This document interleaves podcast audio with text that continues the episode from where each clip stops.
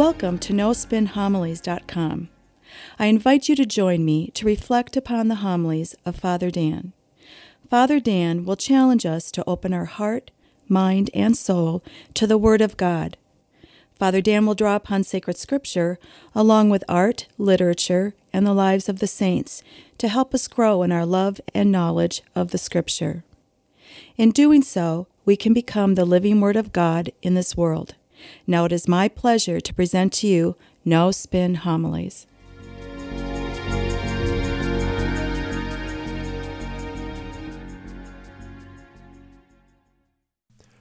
When dealing with great literary works, the opening line is always the most powerful and matters a great deal.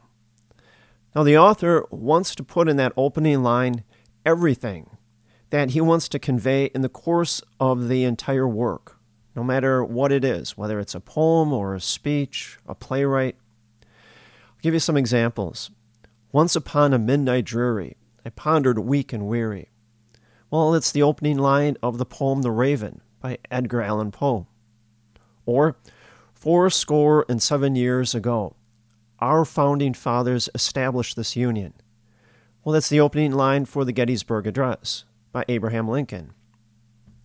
So, in these opening lines, the author intentionally wants to grab our attention and tell us there is something powerful that needs to be conveyed, whether it's in a poem or a speech or in a letter. Now, we see that firsthand in the gospel for this weekend. Today, we read from the very beginning of the Gospel of Mark. Now, first of all, let's learn a little bit about the author himself, Mark. Now, his real name is John Mark. John is his Jewish name, Mark is his Roman name, his Roman citizen name. His mom was Jewish, and his dad was a Roman citizen. Now, Mark was never an eyewitness to Jesus Christ. He never eyewitnessed Jesus, his miracles. He never heard Jesus' preaching or teaching. In fact, he never even met Jesus Christ. So it begs the question how could a man write the gospel of Jesus Christ and share with us all the intimate details of Jesus' miracles, his passion, death, and resurrection, without even meeting the man or knowing him? Well, the answer to that is Peter. Peter was the source of all of Mark's information. In fact, Peter was a very close friend to Mark. In fact, Peter was the one who brought Mark into the faith. He initially baptized Mark. In fact, Peter and Mark were very, very close friends. In fact, if you turn to 1 Peter 5:13, Peter describes their friendship. He says, "My son Mark." So they were very close.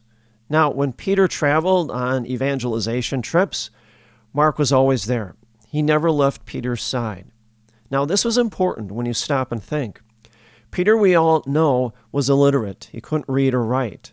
And therefore, he needed somebody to write down everything that he knew about Jesus Christ in order to pass it on for future generations. Well, Mark was that person. Mark was, in we would refer to as Peter's secretary. Peter would tell Mark everything that he knew about Jesus his life, his preaching, teaching, his passion, death, and resurrection. Mark then wrote all of it down. And when Peter was executed in Rome, it was then that Mark began to write his gospel. Now, notice how it begins. It says, the beginning of the gospel of Jesus Christ, the Son of God. Now, that first line, like all great literary works, sets the tone. It grabs our attention. Now, first, that word, the beginning. The Greek word that is used here is arche. And remember, the Bible was originally written in Greek. Now, where else do we see that word arche? Well, it's the story of creation in Genesis. In the beginning, God created the heavens and the earth. That's where you see that arche. And so, if you were a first century Jew, you knew that the greatest story in all of the Bible was the story of creation. It showed God's power. Well, Mark knows that because he is a good Jew. And so he begins his gospel this way, very intentional. He's telling us his gospel is about Jesus' passion, death, and resurrection, his life, and that this story about Jesus is as equally as powerful as the story of creation. In fact, Jesus Christ, through his life, death, and resurrection, establishes a new order. Now go back to that story of creation. God, yes, he creates, but he creates a new order in this entire universe, one in which all of creation is connected to its creator. Well, now Mark is telling us that through Jesus Christ, he has created a new order, such that sin and death no longer reigns over us. Instead, Jesus Christ, his teaching, as well as his eternal life and salvation, now reign. Next, the word gospel. In Greek, it's evangelion. Comes from two words, Ava, which means good, and gaglion, which means news or message. Now, when we hear that word gospel in the 21st century, immediately we equate it with Jesus. We say to ourselves, okay, I'm going to get ready to hear a story about Jesus. Well, that's true. But that's not necessarily true in the first century. In the first century, when you heard the gospel or the evangelion, it was always associated with a Roman military victory. So when the Roman army won a great victory, the generals would send messengers ahead of them to proclaim this gospel to Caesar, the good news. See, Mark knows that. And so he's borrowing that message as well as that image, and he's applying it now to his gospel. And so is Mark telling us about a victory? Yes. It's the victory over the powers of this world, especially sin and death. It's a very powerful victory through Christ. More to it, the Evangelion, the good news or the gospel, was always associated with the emperor in the first century. In fact, it was a formal proclamation to Caesar or the emperor of Rome. In fact, Julius Caesar was the first emperor to call himself a god. Later on, Caesar Augustus continued to refer to himself as a deity. Now, notice also how Mark is using this word gospel. He's saying to the world that, yeah, this word gospel, which used to be associated with the military victories as well as Caesar, it's not about that anymore. It's about Jesus Christ, his life, teaching, passion, death, and resurrection. When you stop and think, this is very provocative for the first century. You know, it reminds me of when Paul proclaimed, Jesus Kurios, Jesus is King.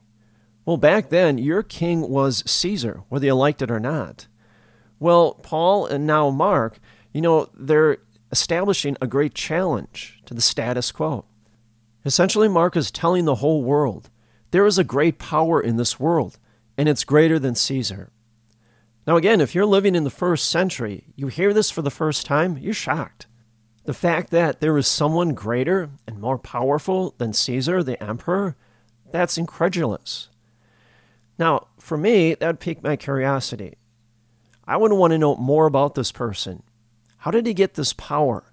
And what is he saying? What is he teaching? Now, notice also, it says Jesus, the Son of God. Now, that again was the emperor's title. Mark is telling us from the very beginning of his gospel, he's going to tell us the real truth about the Son of God. Jesus is not some worldly power. No, he is the divine power of God. Now, this opening line of the gospel, it's very powerful. It's very provocative. It's also very dangerous. It threatens the world order, especially for the Romans. And now you can see why our church was persecuted for the first 300 years. The Romans didn't take this message lightly. No, not at all. In fact, they were very threatened by it. The Romans knew how this message could deeply affect their power and their order in this world. What was their first instinct? Eradicate it, get it out of there, persecute it. And so they hunted down the apostles and killed them. They also hunted down and assassinated many of the popes in the first three centuries. The Romans knew if there existed a king that was greater and more powerful than the emperor, then the entire empire was threatened. The Roman order of this world was now potentially ceased to exist. Now, with that in mind, go to the first reading, from the prophet Isaiah. God says, Go up the mountain and proclaim, Here is your God, who comes with power. Well, God right now is bringing the Israelites out of exile, from living in slavery in Babylon, which is current day Iraq, and returning home. Well, Mark's gospel pretty much has the same message. We have been held captive by our sin, and now we are being brought home by Jesus, who is our Lord and King. Just as the Israelites were liberated from slavery in Babylon, now Jesus liberates us from sin and death and brings us back where we belong, in right relationship with God, before the fall of grace. Now, what does this mean for us? Well, remember last week we talked about O Come, O Come, Emmanuel, and what that song really means and the penitential aspect of Advent. Well, sin does what? It makes us wander where we're not supposed to be. Well, Mark tells us at the very beginning of his gospel the gospel story is a story about our return home to a right relationship with God, now and always through Jesus Christ. And may the grace and the peace of Jesus Christ rest upon you always.